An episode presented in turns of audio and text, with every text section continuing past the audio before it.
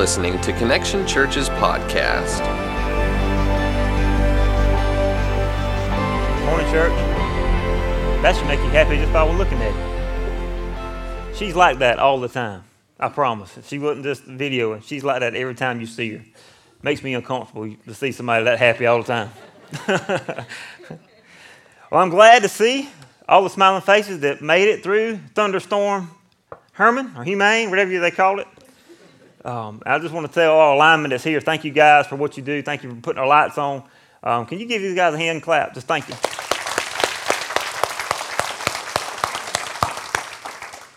Some of the guys just got called back out to another outage and got to miss church. So um, sometimes we overlook. Those are the guys that we don't think about until our lights go out. And then those are sometimes the guys we're mad at because they're not turned on fast enough.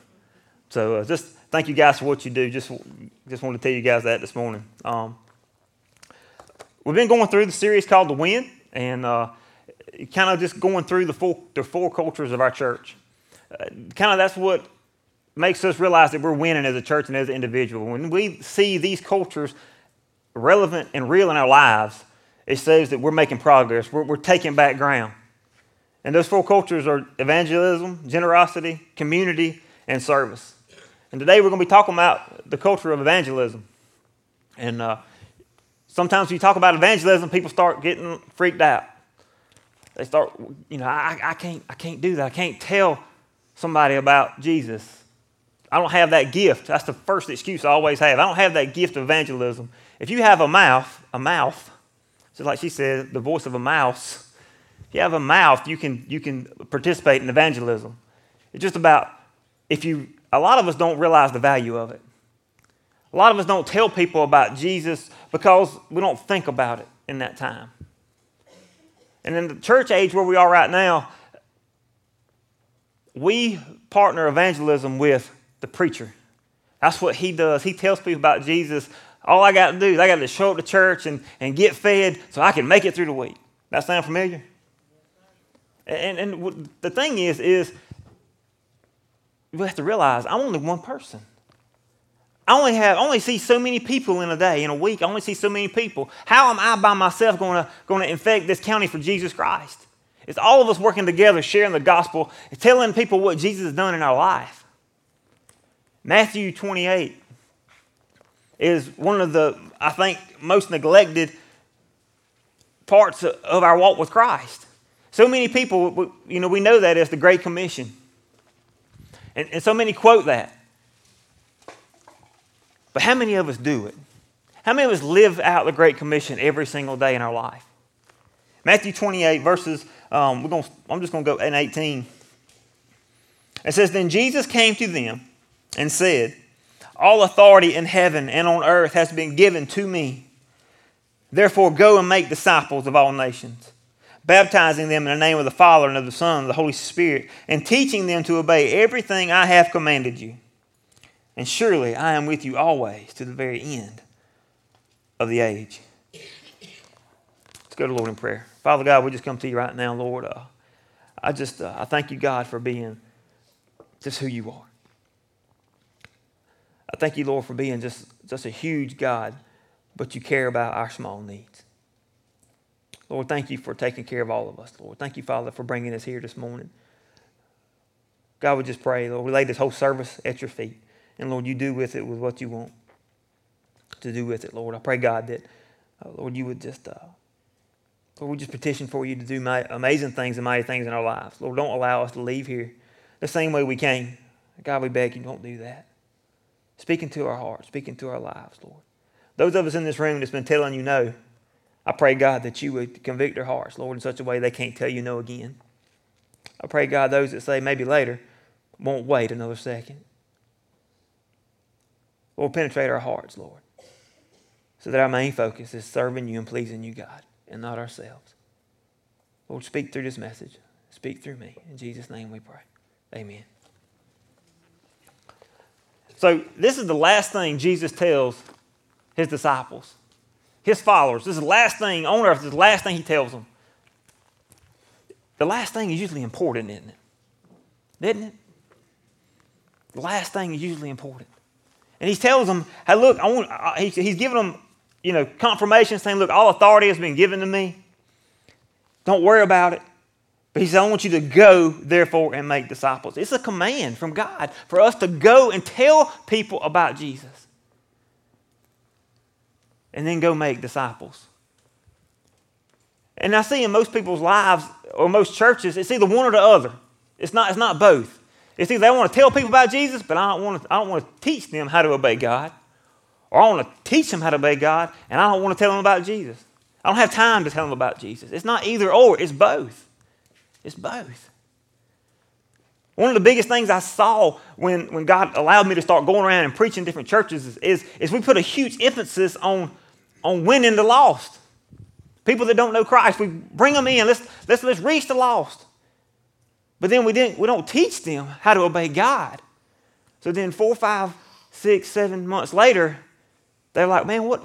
If, it, if all this thing is, is following God, if all this is just going to this building, going to this church, and going home every day, if that's all there is to it, then what is this about? And you have people leaving the church by the groves because they've never really been rooted in, in the faith. Anybody picking up where I'm going? Y'all picking up what I'm putting down? I mean, it's, a, it's an epidemic in our churches today. So then you, you, go to that side, and, and it had me to where, I mean, I'm all about telling people about Christ. I want people to know Jesus, but I want you to understand how important it is that we teach people how to obey God. How do we, oh, how, I mean, he, he's telling these people, look, I want you to go, for, go and tell people about Christ, but then I want you also to do life with these people and teach them how to obey me. It's not either or. We don't get to pick what we want and we don't want to do.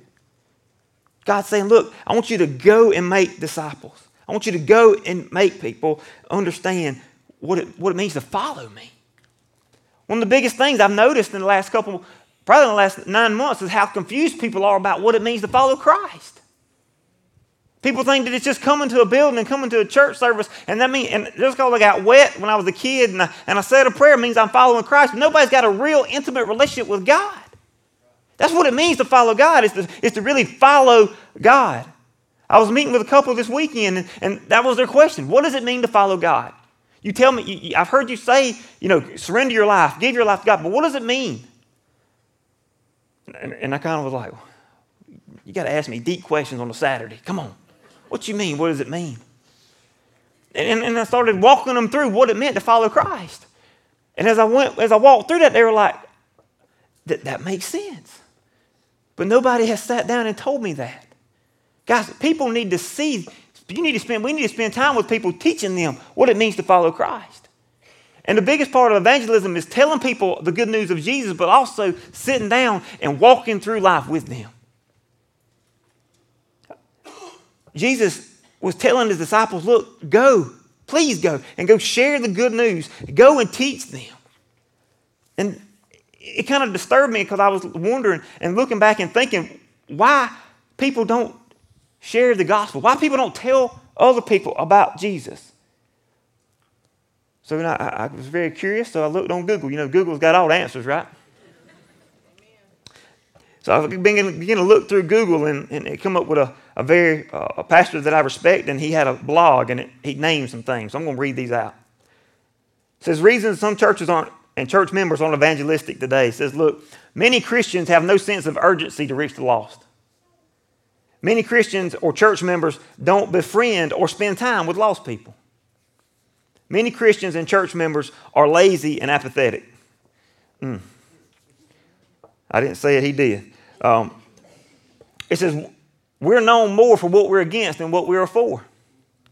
Our churches have the ineffective evangelistic strategy of you come rather than we go.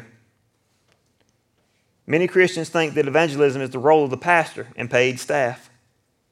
Church members today are more concerned about my needs getting met rather than reaching the lost. And I'm going to quit because I could keep going. But you see where, where I'm, where, where, what the, what's, what's being said here. We got to realize something and the culture we live in and where we are right now today, people are not going to come beating down the door to come to church unless we're beating down their door, inviting them to church because of the reality of where they're going to go if they don't know Jesus. We got to go because of our confidence in the gospel and certainty of, eternity. And I said it a couple weeks ago, and it's one of these statements that's been sticking with me is, is really what we believe is revealed in how we behave. So our lack of going shows our, our, our, really our lack of confidence in the gospel. Our lack of sharing shows that we don't really believe what we say we believe. And I know this is tough, but I mean, I'm just, I'm here to tell you if we really believe that heaven is for real, that hell is hot, and eternity separated from the presence of God is the most catastrophic thing that can ever happen to somebody's life, if that is the worst thing that could ever happen, so then why don't we tell our friends? Why don't we tell our family? Why don't we share it with our coworkers about what Jesus has done? About why aren't we living it out in front of them? Our lives and our actions speak for us.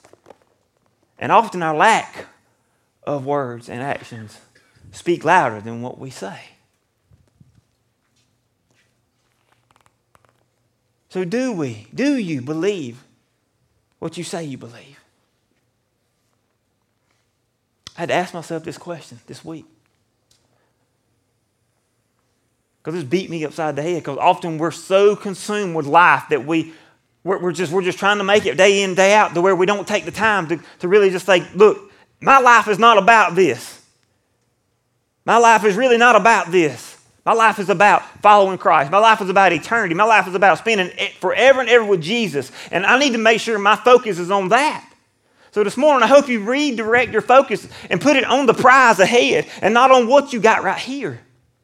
Because it's so easy to get sidetracked on, on the bills and on the house payment and on college and on all these different things, on the baby screaming and won't sleep. I mean, all these things, it's easy to get sidetracked, but we, got, we can't get sidetracked because people are dying and going to hell, and it's us that has to tell them about the good news of Jesus Christ. And if they, we don't tell them, will they ever know? It's a sobering question.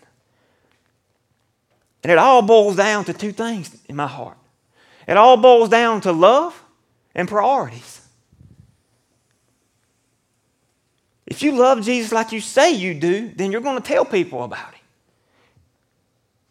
If you love your, your family like you say you love your family, then you're going to tell them about Jesus. Not just tell them, but you're going to show them, you're going to lead them, you're going to direct them.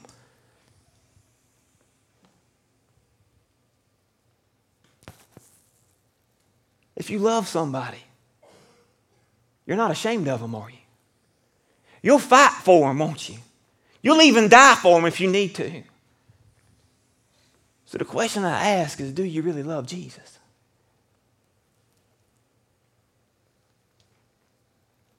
Our priorities are the things that we value the most. And for most churches and most people, evangelism isn't the big thing. It isn't high on the chart. As we look around, we look at, we, we want to complain about why things are going down, why things are, are not, why people don't go to church, or why people don't really respect God's word. Why, why, why, why? Look in the mirror. It's us. We've got to start living it out so people can have some respect for it. We've got to follow God. Evangelism starts with us taking that next step and being out there saying, hey, here I am, God, use me, share me. Let me share my life with somebody. But we can't do that if we're focused on everything on surface level instead of focused on eternity.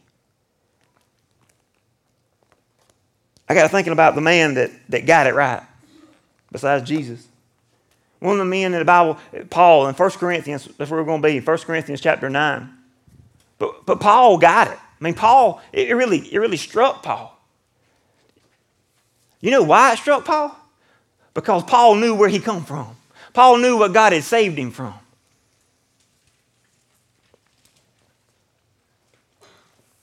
Y'all ain't going to give me nothing this morning. Amen.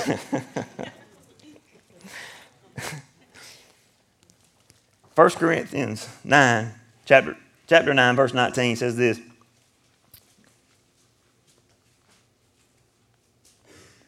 Though I am free and belong to no one, I have made myself a slave to everyone to win as many as possible. To the Jews, I became like a Jew to win the Jews. To those under the law, I became like one under the law, though I myself am not under the law. So as to win those under the law, to those not having the law, I became like one not having the law. Though I am not free from God's law, but I'm under Christ's law. So as to win those not having the law. To the weak I became weak to win the weak. I have become all things to all people so that by all possible means I might save some. I do all this for the sake of the gospel, that I may share in its blessings. Do you not know that in a race all the runners run, but only one gets the prize? Run in such a way as to get the prize. Everyone who competes in the games goes into strict training. They do it to get a crown that will not last. But we do it to get a crown that will last forever. Therefore, I do not run like someone running aimlessly. I do not fight like a boxer beating the air. No, I strike a blow to my body and make it my slave, so that after I preached to others, I myself will not be disqualified for the prize. And when I read that, I read that this week, I began to like, God, this is the most evangelistic man. His heart was to, I mean, his heart was to save people from hell. His heart was to, was to, was to open the eyes of the religious, was to open up the hearts of the lost, and to be on the same level with the weak so that he could win those people. He was passionate about Christ, he was passionate about God. Jeremy, I began to think about it, I was, like, I was asking myself and asking God, it's like, Lord, what made Paul? What made Paul so evangelistic? What made Paul so just so driven? And I think it goes on, we win in the areas of evangelism when we realize, like Paul, that the gospel has been entrusted to us. When we realize our relationships matter. When we realize that we need to adapt and not be stiff. And when we desire for personal holiness with a single minded vision. I got thinking about Paul. Paul says he would give up his rights and do whatever it takes to win people to Christ. This was the heart. This is the heart of what God wants for our church and, and for the church in general. Paul said, Look, I'm giving up anything and everything that I have a right to just so I can win one person. Why? Why? What would make a man do that? What make a man give up everything? He gave up his right to be married, he gave up his rights to, to have a, a successful life in, in, in the world's eyes. He gave up everything. He was a nomad traveling around from place to place sharing the gospel. What makes a man do that? The only thing is Christ. You see, this man was a, this man was a murderer. This man was a killer. This man was after Christians. He was, he was, he was a religious person thinking that religion was saving him. He was persecuting the church, but on the road to Damascus, he had an encounter with Jesus. And it changed him forever. And from that moment on, his life was no more about, about, about himself, about his religion, but it was all about telling people the good news of Christ. It was all about sharing the gospel. It didn't matter if he got beat up, it didn't matter if he got beat down, it didn't matter what people thought about him. He did not care because it's all about Jesus. Our lives did not turn into that passion and our, that, that, that, I reckon our minds conform to that thinking until really we've had that Damascus Road experience. I want to ask you, said, have you had that moment in your life to where life is not about me anymore? It's about Jesus. It's not about this religion, this mere religion where I go to church. I want people to know Jesus. Have you had that moment? Because that's what drives evangelism. That's what drove Paul to a place to he just recklessly abandoned his whole life and it was all about God, everything. Because he realized that the gospel had been entrusted to him. The gospel is the good news. Why is it good news? Why is it good news? Because we were once dead in sin. Why? Because Jesus, God sent Jesus to die and pay the penalty of our sin. That's good news. Amen? Some, it's good news for half of you. It's good news. Because I don't, I don't have, I don't have to go and do that all that religious stuff where I, I, I kill the cow and I have to put it on a sacrifice. I don't have to do that to make myself right before God because Jesus paid that penalty of my sin. And if I'm following Christ, if I'm obedient to God, if I'm truly following Jesus Christ, then I can spend eternity with God. So many people make salvation about, about them, but it's not about you. It's always been about God. God saved us for a purpose. God saved us to tell people about Him. In 1 Peter, it says that we should proclaim the excellencies of Him who called us out of darkness into this marvelous light. What made Paul so evangelistic is he was looking back at where he was. And he was so thankful that God called him out of that. If you're here this morning, you're thankful what God called you out of, can I hear amen? I'm so thankful that God called me out from where I was. But you know what, what that does? It puts a burden and a passion in my heart to go and tell people that was in the same walk of life I was in. I want to go back to those people and say, you know what? Jesus changed me. And I know a lot of people say Jesus changed them and they're playing games, but let me tell you something Jesus changed me. And he changed me and he can change you. But the only problem is you got to get serious about it. You can't play games. You can't act like one thing on Sunday and another thing the rest of the week. You really got to pursue God with all your heart because that's who you are. That's what Paul said. That's what Paul was doing. He was living it every single day. It wasn't just a Sunday morning religion, it was his life. His life was in pursuit of God.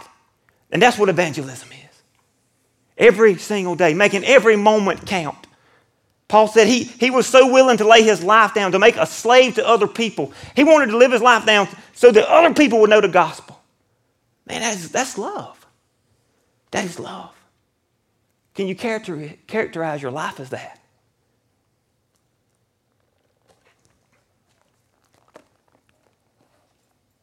We got to realize that every encounter, every personal habit, every action points to what we say we believe.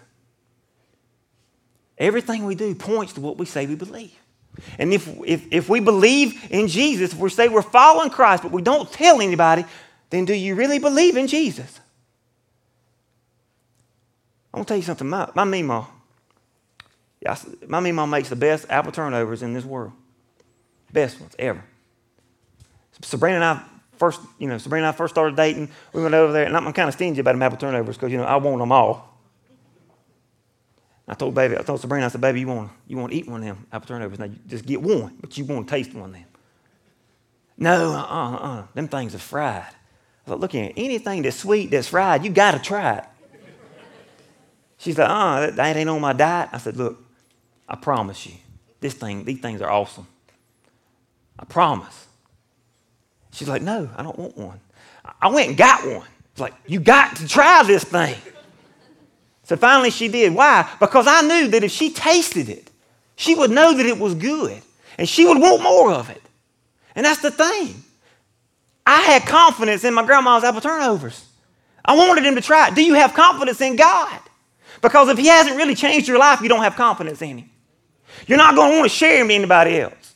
I want to go to my friends. I want to go to my family. And I want to say, look, God's changed my life. Come on and taste and see that the Lord is good. Amen? But that's what we got to do. We got to step out if we've really tasted and seen. This past week, a guy that I have become to really love and care about, like a, like a brother, he got saved back in January and, and he wrote down his testimony this past week. And he gave me his notebook and he said, Here's my testimony. I want you to read it.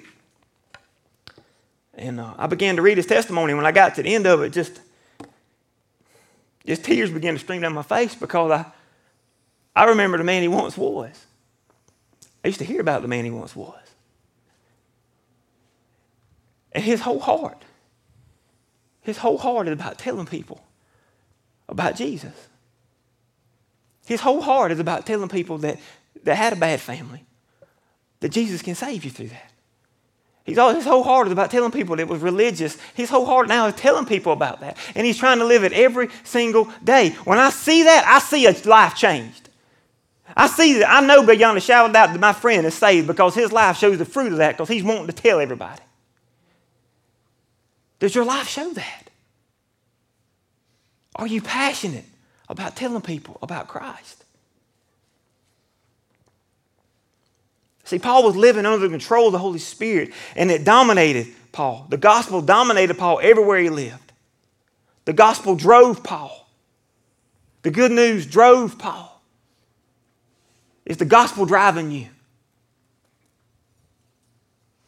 Is the gospel driving you? Ask yourself that. Is my meaning for life, is it, is it because of the good news of Jesus Christ, or the reason I get up in the morning and I go to work is because I need money? When you've had that Damascus Road experience, let me tell you something. You don't go to work because you need money anymore. You go to work because your coworkers need Jesus. You have a different outlook on life. It's not about you anymore. It's not single focused anymore. It's about what can I leverage my life for to, to, to win people for the gospel. That's what Paul did. Everything, every action, everywhere he went, he was leveraging those things to tell people about Jesus. But yet we don't do those things. I want to ask you a question. Are you serving others with the gospel, with the good news, because of how you've been served with the gospel?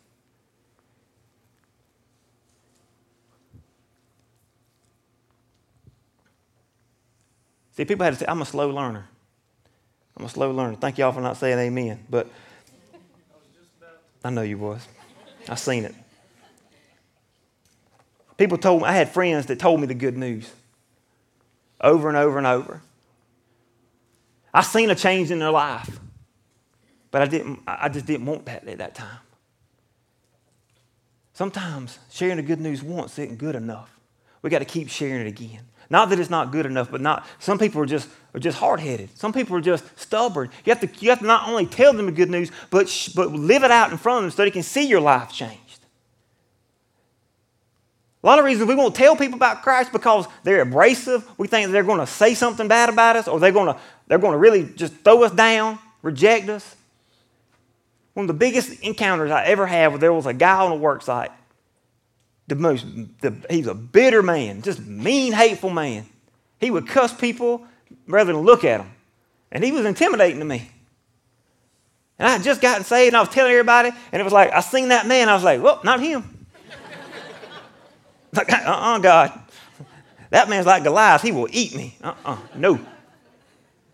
But every time I seen him, I would hear him cuss and I would hear him how he would just belittle people, and it would kind of just break my heart.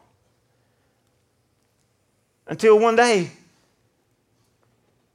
he jumped on me. And he cussed me. And I did not react like I once would. And I just, I just took it.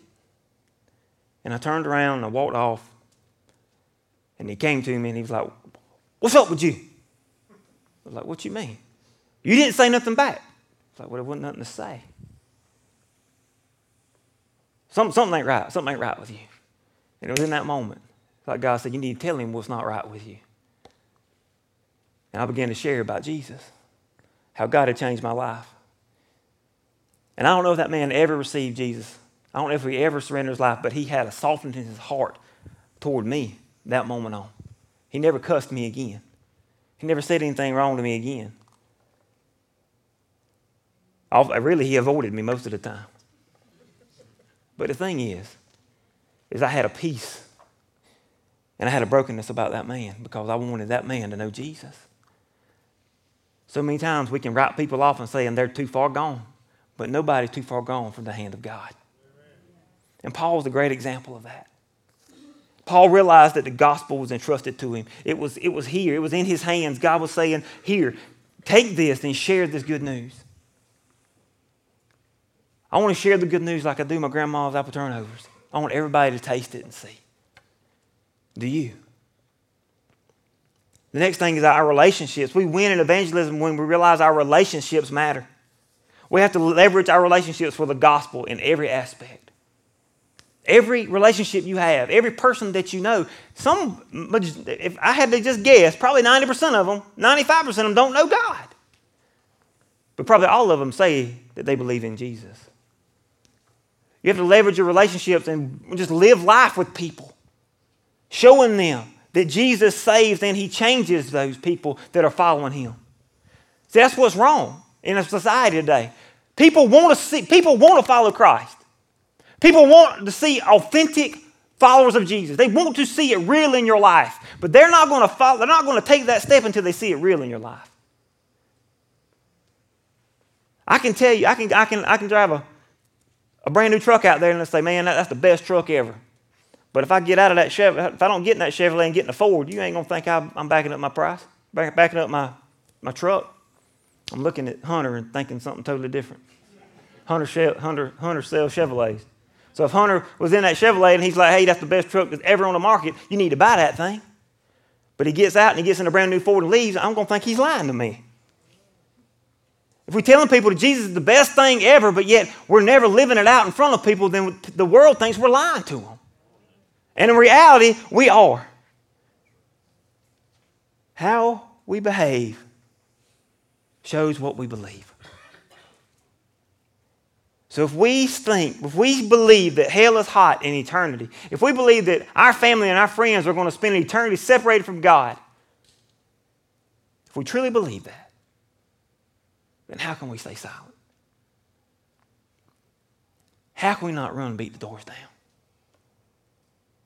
How can we not just take whatever ridicule comes? How? See, our relationships matter because it reminds us from who we once were. one of the, some of the biggest, biggest moments I had is going back to, to, to relationships I once had, to friends I once had, to those old friends. See, I had to get away from that lifestyle for so long because I was weak and I couldn't, I couldn't stand up in that. I couldn't, I couldn't go to my drinking buddies anymore. I couldn't hang out with them because I would fall back into that same thing. And then for a while, they were like, So you think you better than me? You think you better than me? because you won't talk, you won't hang out with me. And I couldn't. They didn't understand that. It's just like an addict. I mean, anybody, anybody that's an addict, if they, you're addicted to a drug, you can't hang around them same friends. If not, you're going to fall right back into it. Sin is an addiction.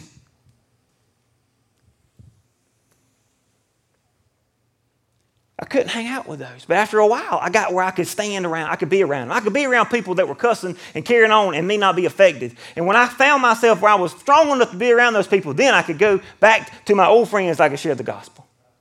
God didn't save you from where you come out of for you to forget who you once were. He saved you to impact those people He saved you out of. We've got to go back to those people. We'll go back and say, look what God's done in my life, and He can do it for you. Our relationships matter. We got to reach out to ones around us and spend time with those who need Jesus. We, we, we've, we've put such a, a, a wrong spin on evangelism of, of like, now that you're saved, you got to spend time with only people that are Christians. Don't spend time with nobody else. What does that do? We don't impact the world. We're just all self centered instead of outward focused. If we're not doing life with people that don't that need Jesus, then how are we going to share Jesus with anybody?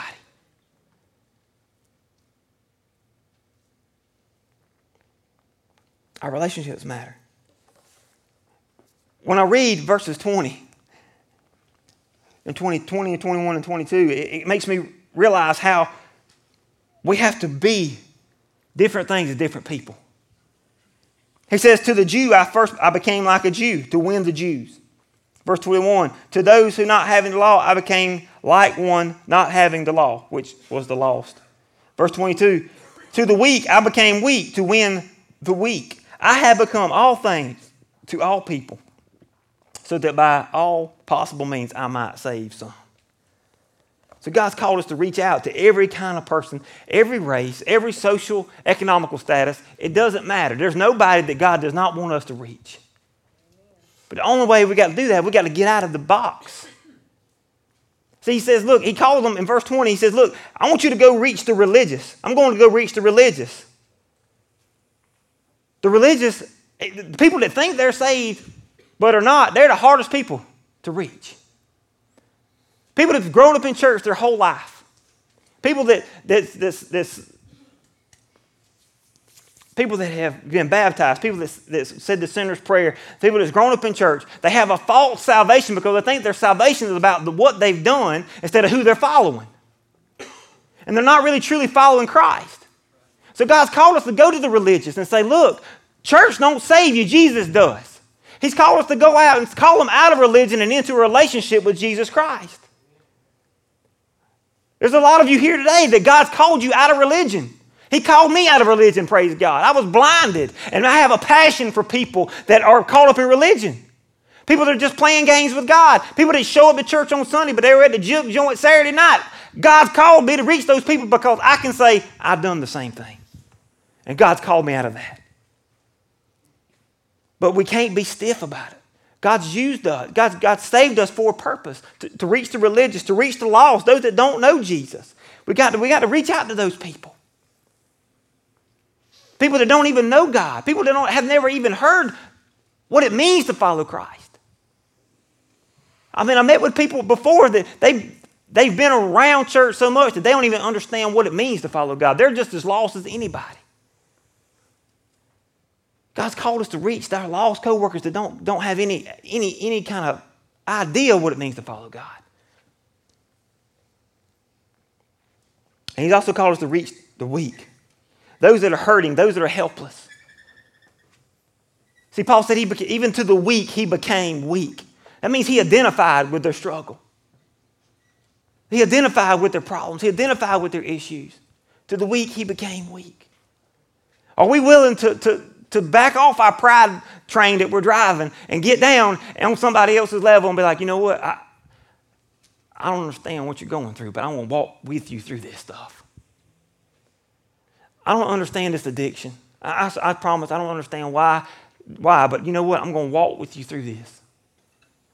I'm going, I'm going to be, I'm, I'm going to be weak with you. I'm going to help you through this. I'm going to spend time with you. I'm going to, I'm going to be weak with you. Because somebody that's weak don't need somebody over their top going, over their head looking down saying, you need to do this, you need to do that. Shame on you, you messed up there. They need somebody to get down with them, hold their hand, and walk with them until they're strong enough to walk on their own. And Peter, uh, Paul says, that's what God said to the weak, I became weak. I think for a lot of us, that's something we struggle with. We need to identify with people's weaknesses so we can walk them to a closer relationship with Jesus. To reach people that nobody's reaching, guys, we got to do things that nobody's doing. We've got to take this, this shell of thinking that to get people to Christ means I just got to pray harder. Means I got to do these spiritual things. I got to go to church more to reach people, to be evangelistic, to be what. No. Yes, prayer is most important. I've got a list of names I pray for every week. Every week I pray for people. Every week. Every day there's a different group of people I pray for. But let me tell you something. If I don't take action and go walk with those people. See, we want to pray for people because you know what? That's easy. I, I, it's non confrontational. I don't have to get my hands dirty. I don't have to change my schedule. I don't have to do any of those things. But you know what? If I step out and start doing life with those people that I'm praying for, that's going to have to mean some sacrifice on my side, on my part. Are you willing to sacrifice your schedule? Are you willing to sacrifice your time? Are you even willing to sacrifice your reputation for somebody to come to know Jesus Christ? Because that's where the rubber meets the road if we really believe what we say we believe, then we'll, we'll go. There, there won't be an ocean deep enough and wide enough to keep us from getting to those people. There won't be anything to separate us from reaching those people.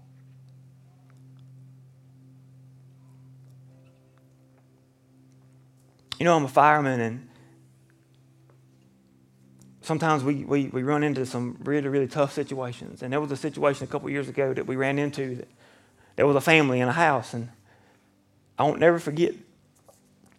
I won't never forget this as long as I live. But when I rolled up on the scene, this the father come running out to me, and he was like, "Hey," the, the granddaddy did. He said, "Hey, the family's in the house, son. You got y'all got to come." And we were trying all we could to beat in that house, to get in that house, to save this family with that intensity. My adrenaline was pumping. Everything I was focused on was saving that family out of that fire because I knew that if they didn't get out that fire, then somebody was going to die. I knew that. That was driving me to, to give 110%. It didn't matter if I got burned. It didn't even really matter if I died, as long as I got somebody out of that burning house. That's the same intensity that we should re- go out reaching our community. That's the same intensity we should go reach in our family, our coworkers, our friends. If we really believe that eternity separated from Jesus, it's the most catastrophic thing that can happen to you. I'm so thankful that somebody was living on mission and spent time with me, that walked me through my mess, that walked me through my mistakes. And you know what they did? They walked me all the way to the arms of Jesus. Until he grabbed his arms around me. And I finally knew that I was his. I don't know God's plan. I could have made it there without my friends, but I wouldn't have made it there fast enough. And because they love me enough to do life with me, they love me enough to lead me, they love me enough to care for me, they didn't kick me when I was down, they brought me along. I'm willing to look back at my Damascus Road experience and see what God's done and have that same passion to pursue other people because He's worthy. Amen. He died for us. And the last part is that we won't, we won't do those things. That last part in verse 24, he says, Do you not know that the race and all the runners run, but only one gets the prize? Run in such a way to get the prize. Everyone who competes in the games goes into strict training. They do it to get the crown that will not last, but we do it for the crown that will last forever. Paul saying, this life has purpose. This life has meaning. It is for all of us to pour every single ounce of it out for the glory of God. But to run the race, we have to stay on mission. To run the race, we got to stay focused on what the end prize is. If the end of my life is focused on how much money I have in my retirement fund, how, how, how good I'm going, how much money I'm going to leave my kids, how well known I am in the business world, if that is my motivation for the end of my life, that's meaningless. That's straight up useless. We're using all your energy for nothing. But to pour your life out for, to the God that created you. Every single day, living it, focused on mission for Him. Every single day. Now, that's something that will last forever. I want to get to heaven and God say, Thank you. Well done, my good and faithful servant. Not depart from me, I never knew you.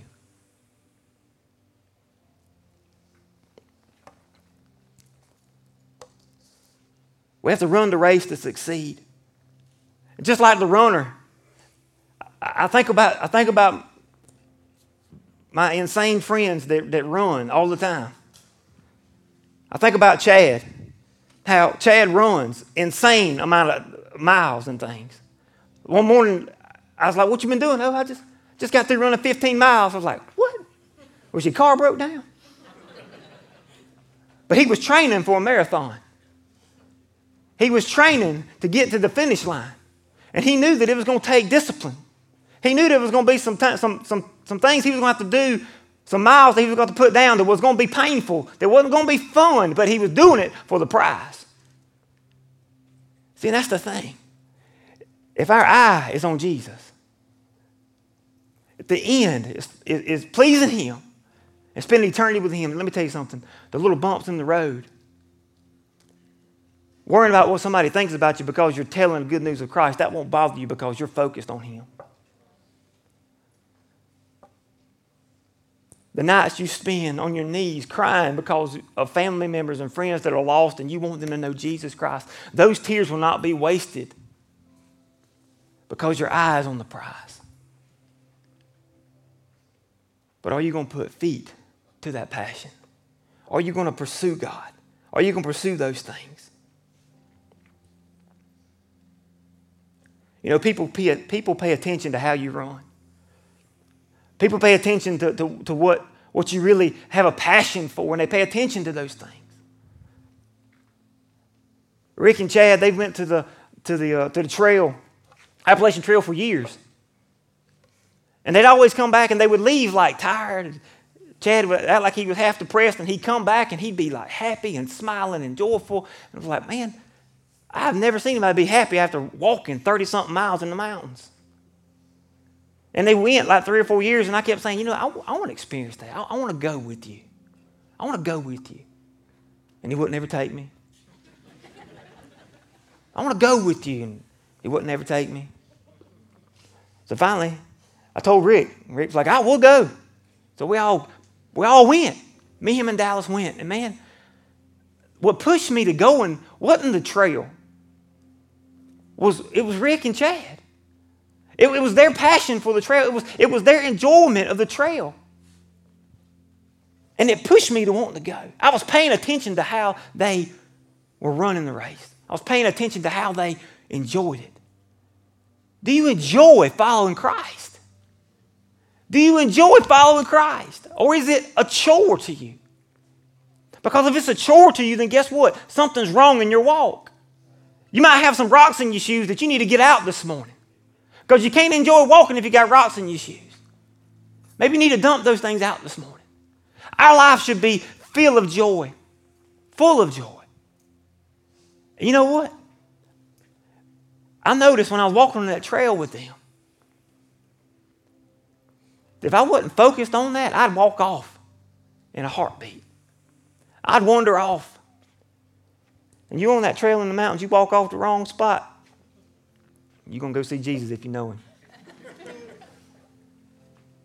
so many times we're walking down this path and we got great intentions. We got great intentions, but we just lose focus.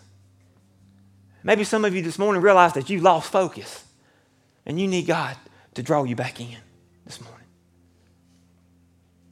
We're not going to impact this world if we don't step out of our comfort zone and start sharing, telling people about Jesus. We start, don't start telling people about what he did in our life. Why don't we start telling people about our Damascus Road experience? You know, what broke my heart the most is when I got the statistics back and it realized that there's 11,000 people in Jenkins County. And only eight, and only 2,000 of those people go to church on Sunday. There's 8,000 people that don't go to church in any form or fashion in our county. That's, that's right here where we live. That's our friends and family. That's our neighbors. That's the people we see at the football field. They don't know Jesus Christ. Let that sink in for just a second. How are they going to know unless we tell them? How are they going to see unless we show them? God saved you for a purpose, and that's to live your life out in front of everybody around you so that they can see the glory of God that called you out of darkness and into light. We win in evangelism when we step out and follow God.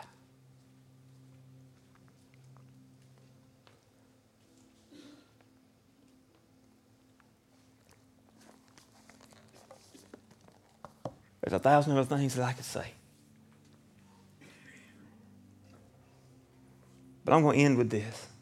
As Mr. Eddie comes up, I want you to think about how you behave. I want you to think about this past week.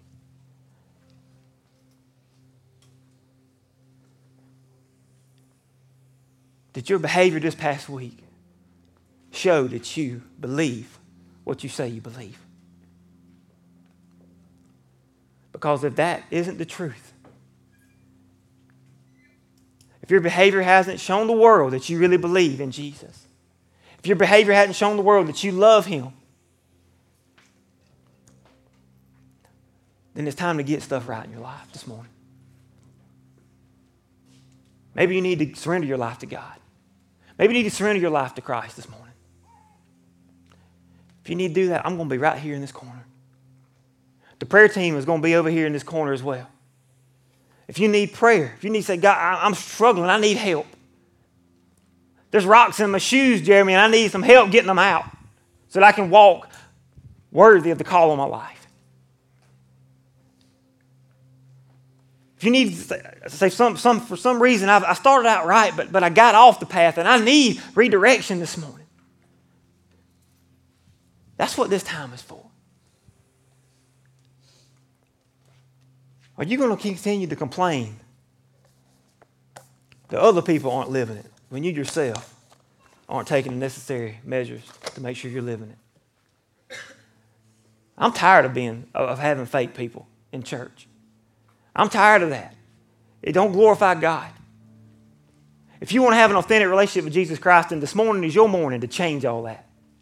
If you know you've been playing games, then don't, don't leave this place without surrendering those things to God.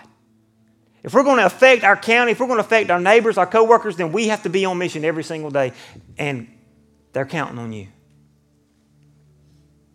So when the music starts, are you going to play your part? Are you going to surrender? Are you going to keep playing games? The ball's in your court. Because God knows your heart better than I do. And how you behave shows what you believe. So you will stand. When I get through praying, y'all welcome to come. Father God, we just pray right now that you would penetrate our hearts, Lord. That God, we wouldn't be we wouldn't be still, we wouldn't stay in these seats. God, we would not just, Lord, I pray that you're moving in our hearts right now. God, we won't stand here and remain the same. God, I pray that you just put such a passion in our hearts and realizing that our family needs us to stand out and to stand up for you, God. I pray, God, that, Lord, the salvation that you've given us, Lord, I pray, God, that it would just, it would just well up inside of us, Lord. To such a thing that we can't keep quiet. We can't be still until we tell somebody. Lord, I pray, God, that you would move in a powerful way. God, only you can break the chains of those in this room that's been telling you, I'll wait, Lord, I'll get right later. Only you, God, can break the chains off of those who's hardened their heart that's been telling you no for 20 years. God, I pray you break those chains right now, Lord. Chains off the religious people right now that they're just being religious. God, I pray you break those chains this morning. Because just being religious, I know, God, when we're just religious, we don't share the gospel. God, when we're lost, we don't share the gospel. And God, when we're weak, we don't share the gospel. So, Lord, I pray, Father, that you would move and you would identify in the hearts of the people here where they are, where they struggle, and what they need to do.